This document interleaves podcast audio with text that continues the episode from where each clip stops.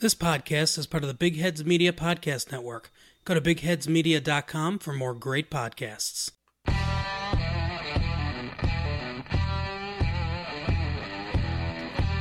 Bobby Gene Hill, better known as BJ Hill, was born on April 20th, 1996, was drafted by the New York Football Giants in the third round of the 2018 draft. And after an impressive rookie season where he broke the Giants' single season sack record for rookies with five and a half, he looks to take another step up in 2019 and be an anchor for this defensive line. This is previewing the Giants. David double underscore Powis, how are you doing today? I'm excellent at jpenick74. How are you? Uh, I'm great. I'm a little disheveled. I'm recording this in a very interesting location. I'm currently in my grandmother's room because in her family room there's a lot of activity going on right now. So I'm on her bed with my microphone stand and it's it's a, I'm in a weird position. And, and this is also, I think, the first time we can't see each other. No, Usually is, we always no. we always have some kind of a video going, and, and today no video. No, we we had to we had to improvise. We're in a bit of a time crunch. I miss you. I, I, oh my gosh, da- David, you're gonna make you're you're I, I'm blushing. I know. I'm blushing right now. But anyway, uh, David, uh, we are here and we're previewing the Giants. Do you want to quickly share uh, what we are trying to do with these with this previewing the Giants series? Yeah, uh, we're we're trying to uh, get you, the listener, accustomed to this team. Trying to get you to understand what's going on here with each team, little by little, um, player by player. That's what we're doing. Okay, here's an ask. Here's an ask.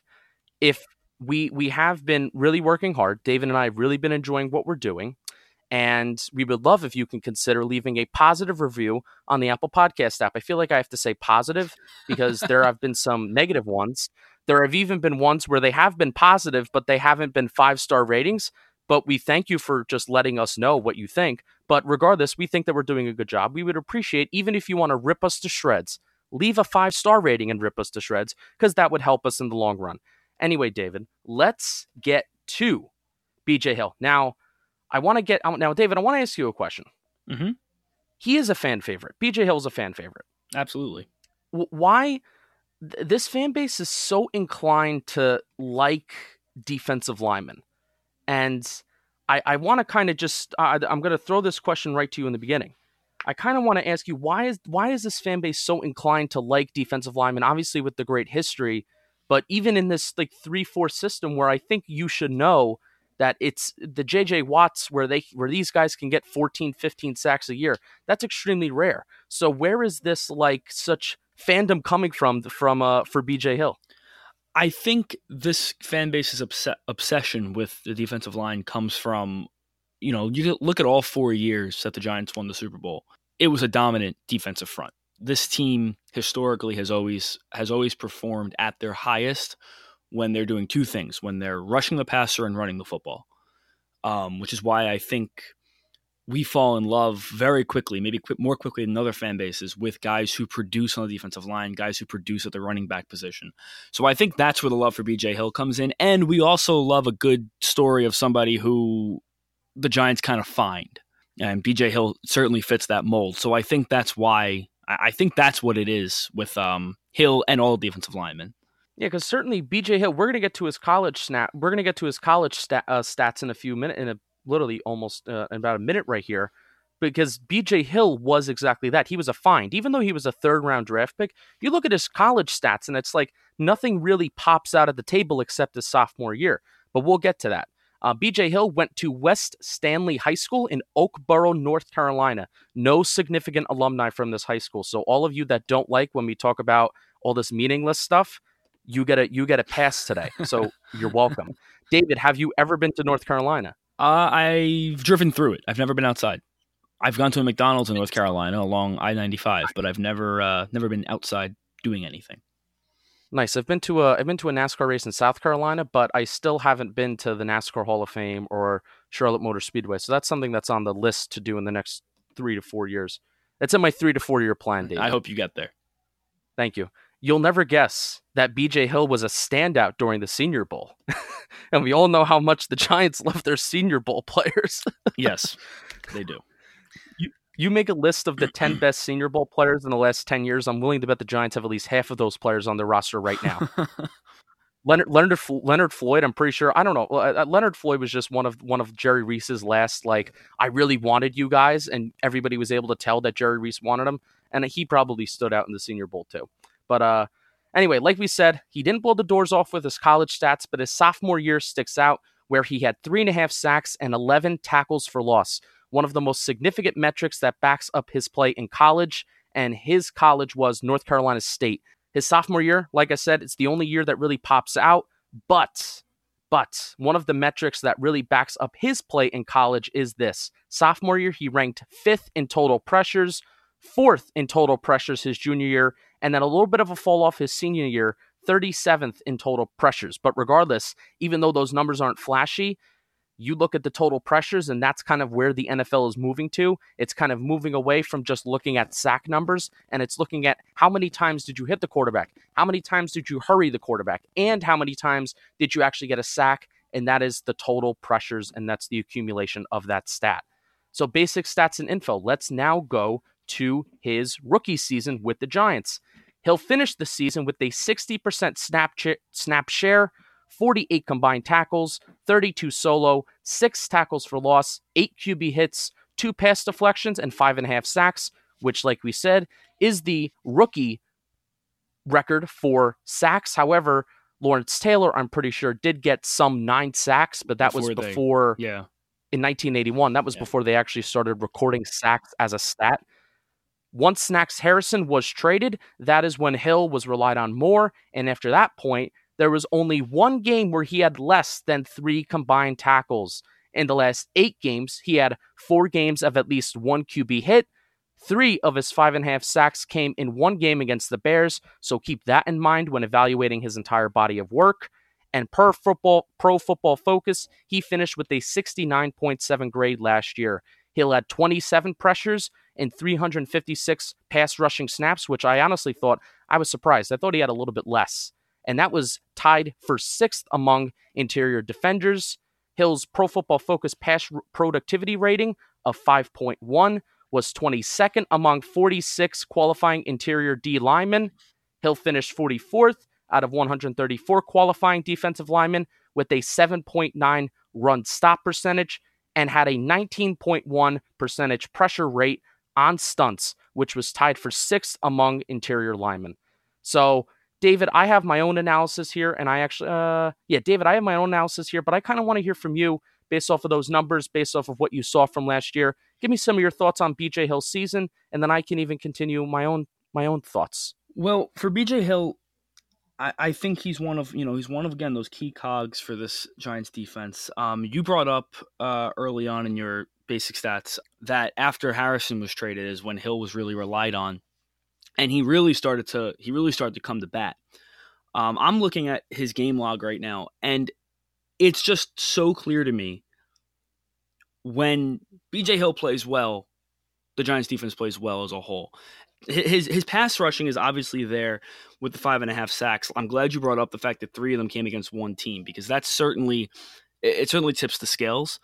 But I I, I think he's an underrated run stopper. I think I, think when Harrison was traded last year, Giants fans were starting starting to freak out a little bit. How do you make up that production? And you don't with one player. But I think BJ Hill did a very nice job in. Uh, uh, lost my train of thought. Well, because what happens is you have the Dalvin Tomlinson experiment ending at defensive end. So then you have Dalvin Tomlinson who is asked to jump to nose tackle. BJ Hill is your primary three technique slash five technique guy, depending on whether you're running a base set or you're running a nickel set. Right. So I think he did. I think he did a nice job um, making up for some of that production. He's definitely one of the guys that I think we can look to this year to uh, take a step up. I think he he he you said you were surprised by the amount of pressures he had you thought it'd be a little bit less i actually that just just kind of off top of my head thinking about watching games towards the end especially of last season he was constantly in the backfield constantly making plays constantly getting himself in the middle of um, in the middle of scrums in the middle of run, uh, rushing plays. So i like him in the run game a lot. You know his tackle number tackle numbers speak for themselves and his QB hits speak for themselves. He he he constantly finds himself in the middle of the in the middle of the play, and really from a from any lineman, that's all you can ask for is a guy who constantly puts himself in a play, and he certainly did that. So where we will see BJ Hill is in the three technique and the five technique at defensive end this year.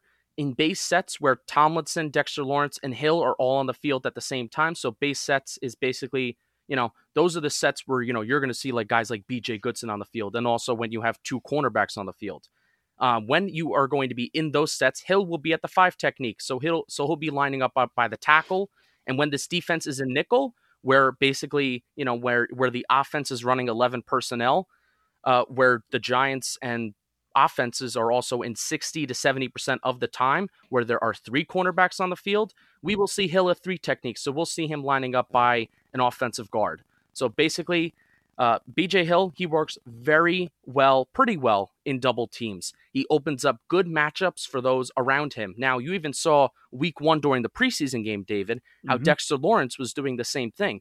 You saw uh, Carl Banks pointed out, I think, twice during the first half and twice when that starting defense was out there, how Dexter Lawrence was eating up two guys, two offensive linemen. So that was opening up other players around him to make good plays, especially in the run game. Well, you look at the film from 2018, BJ Hill was doing the same thing. Even in games like Houston last year, where Snacks Harrison was still on the team, he was getting double teamed, and it helped guys like Kerry Wynn make good plays in the backfield. Off the line of scrimmage, I love the way Hill engages and moves, particularly in zone running plays. He can sense where the ball is very well, when to disengage with his man, and when to make a play. He doesn't disengage too soon, he doesn't over pursue. He really gets great separation, and you saw that 35 bench reps in the scouting combine, by the way, which is in the 93rd percentile for his position group. So that's good. You can see that, you know, that's kind of backed up by that stat. And also, he really gets good separation. Another plus is that he doesn't get pushed off the line of scrimmage very much. So when making plays in the run game, it's not like he's doing it four yards down the field. So that's also another plus. And David, you talked about, you know, him being in the backfield. Um, you know, I don't know if it's so much. Maybe we can see that big push. It's like, hey, maybe BJ Hill can, you know, maybe push in the backfield, make some plays in the backfield. But regardless, he's also not getting pushed down the field. So he's not allowing running backs to get like, you know, to fall forward necessarily, which I think is a really big plus and that's also something that the, that the, Giants have struggled with for a long time is, finding guys who who are solid in gap play, solid in in gap assignment, solid in when he is on the edge, solid in, in, in setting and holding the edge. So I, I like your point about not disengaging. He he stays on his blocks for as long as he should to hold his position, and then he's quick enough, quick and strong enough to get to move from side to side on a block, stay engaged while making a play and I think that's something that, that the Giants defense has certainly lacked. So so in the middle, especially, that's something that that's really valuable for this team. All right, so now to get to his uh his pass rush abilities, I want you uh, do do yourselves a favor. Whoever's listening to this on a Monday morning, you're not feeling great, you're feeling kind of gloomy, you're feeling kind of shitty.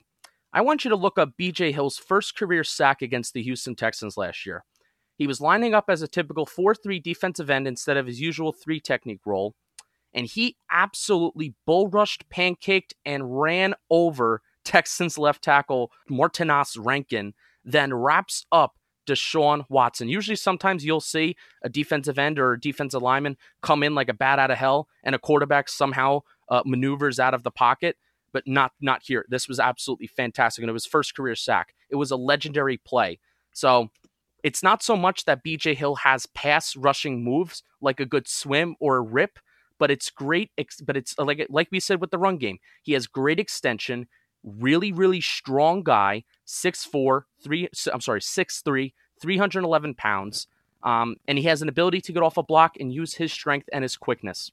So even though we say that he doesn't have a really good swim or he doesn't really use the swim move, he doesn't really use the rip move, Two out of his three sacks in the Chicago game, which was his most impressive game from last year, he used a very effective swim move. So maybe for 2019, he can implement that move more into his game instead of solely relying on his strength and his ability to shed blocks. Now, David, we will not be doing BJ Hill justice if we do not hi- if we do not highlight how quick he is as an interior lineman. It actually is incredible. Again, 6'3, 311 pound guy. His ability to move and track ball carriers is impressive and certainly above average. I'm particularly thinking of there's one play in the Jacksonville Jaguars game where he tracks. I think Leonard Fournette might have been hurt at that point in the game, but there was like a pitch that went to the outside, the, the left side of the sideline, and he tracks down this ball carrier and makes a great play and a great tackle and it was just so so incredible. So he is quick, very very quick, and I feel like he doesn't get enough qu- credit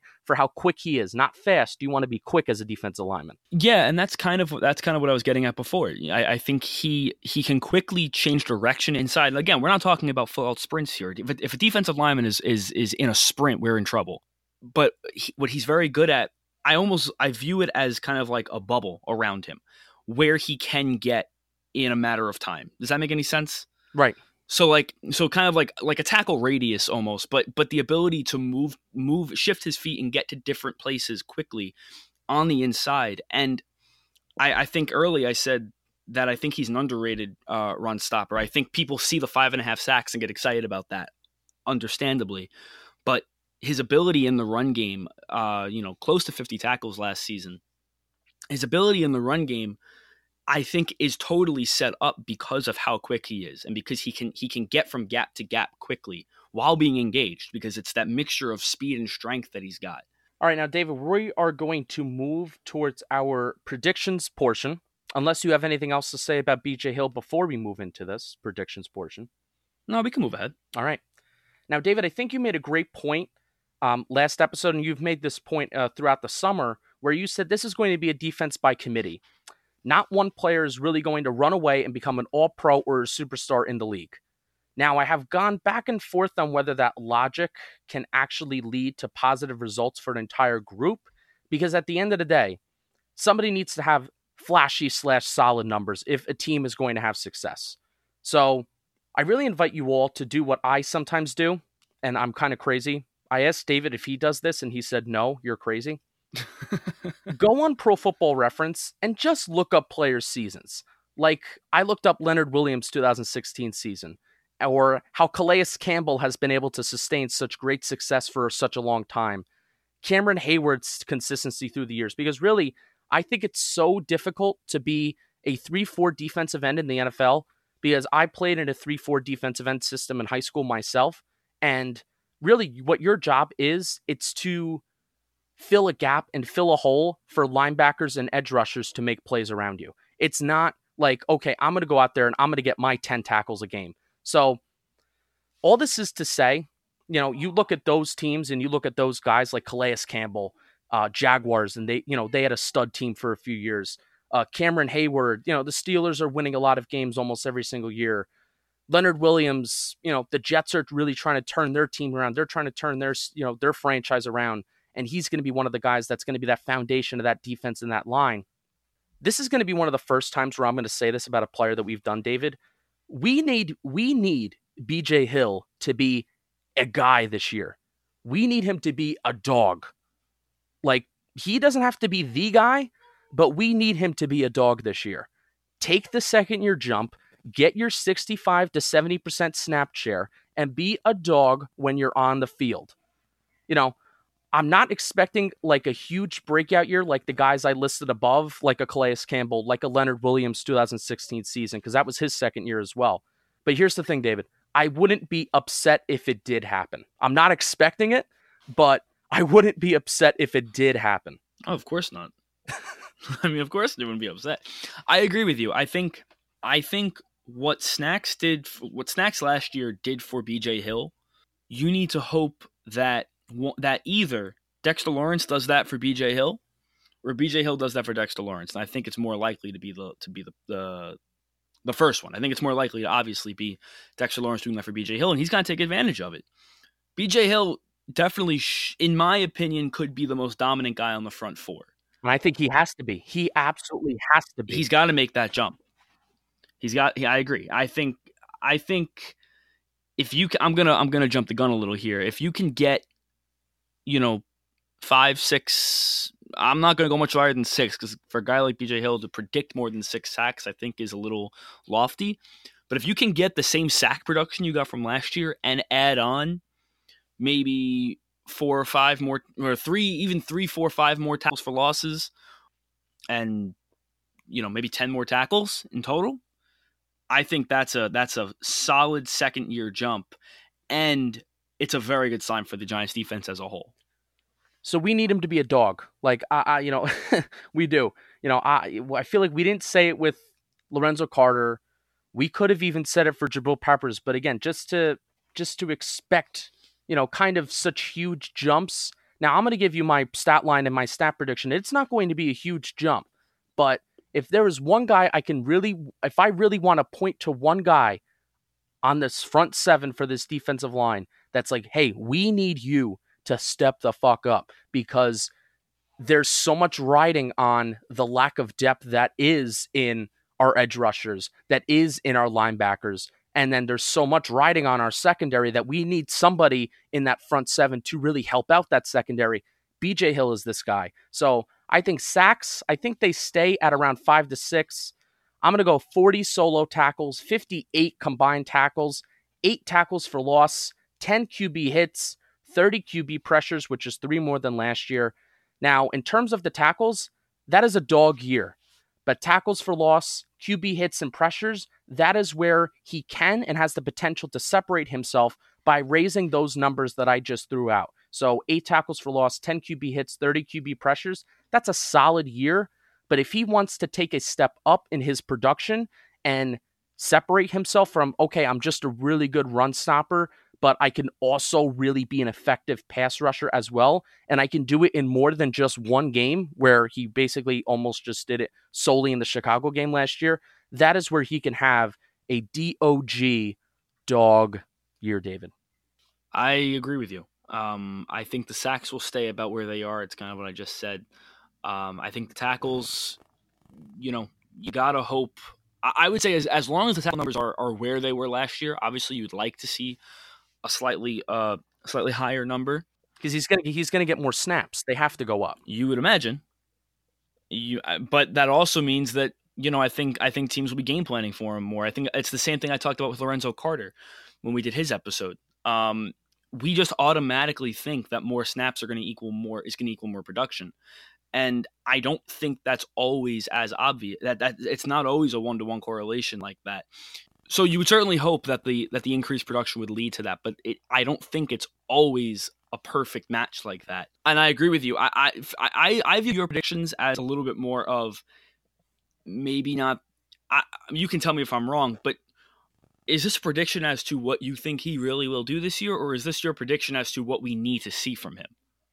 No, it's it's my realistic take of what I think is going to happen, so I don't seem like a buffoon. If you go back, like if somebody goes back during the off season next year, and they're like, "Oh yeah, Justin predicted that BJ Hill was going to get ten sacks and fifteen tackles for loss." That's, but I'm saying, I'm saying like, I would not be a surprised or b I would not be upset if BJ Hill absolutely went out and had like a Leonard Williams 2016 mm-hmm. second season type of breakout. I don't know if it's going to happen, you know, because especially if you look at, you know, he's not like three three of his five and a half sacks last year were in one game, and that was crazy. So you kind of do have to take all those things with a grain of salt. But can, you know, how much better can Dexter Lawrence make him? How much better can if we do have a little bit more of an edge rushers around him and to, and to his outsides and to his left or to his right, depending on which side he's lining up on. If those guys are a little bit more prominent, how much can that help him? So really, we don't know these things. So that's why I'm kind of like predicting. I'm predicting a jump, but not too big of a jump. I mean, yeah, and yeah, think really. This is my last point. Just think about it. Look at the Giants' front seven. As far as I can tell, there are two players on the Giants' front seven that have any kind of seasons that have established that really have established sack numbers that have a season where you say that guy had a really good pass rushing season. It's Marcus Golden from 2016 16 and BJ Hill last year. That's really it. That there there's not a lot of proven production among this group. And when you don't have a lot of proven production, you need the guys who have proved it in the past to do that and excel you know, again, we're not asking, we're not expecting a 14 sack season from Marcus Golden, but but six, seven, that he's got he's got to be around there. BJ Hill's got to be around five or six sacks. So I I agree with your predictions, but I also I, I put a little asterisk on it and I say this isn't just a prediction. This is what has to happen for this team to be successful. Right. All right, so uh, David, I think that is going to wrap up this episode of previewing the Giants. We will be back tomorrow with our regular episode recapping the first preseason game against the New York Jets. We have been asked like, "Oh, when are you when are you uh when are you releasing that episode recap of the first game? Player previews are nice and all, but we want to hear you talk about a game." So I know David's really excited to actually talk about a, a tangible game. I'm so excited. So We'll So be back excited. tomorrow. You'll hear from us tomorrow. Hope you enjoy. We will see you tomorrow. You will hear from us tomorrow. Keep on bleeding blue. And David, Stay beautiful, everybody.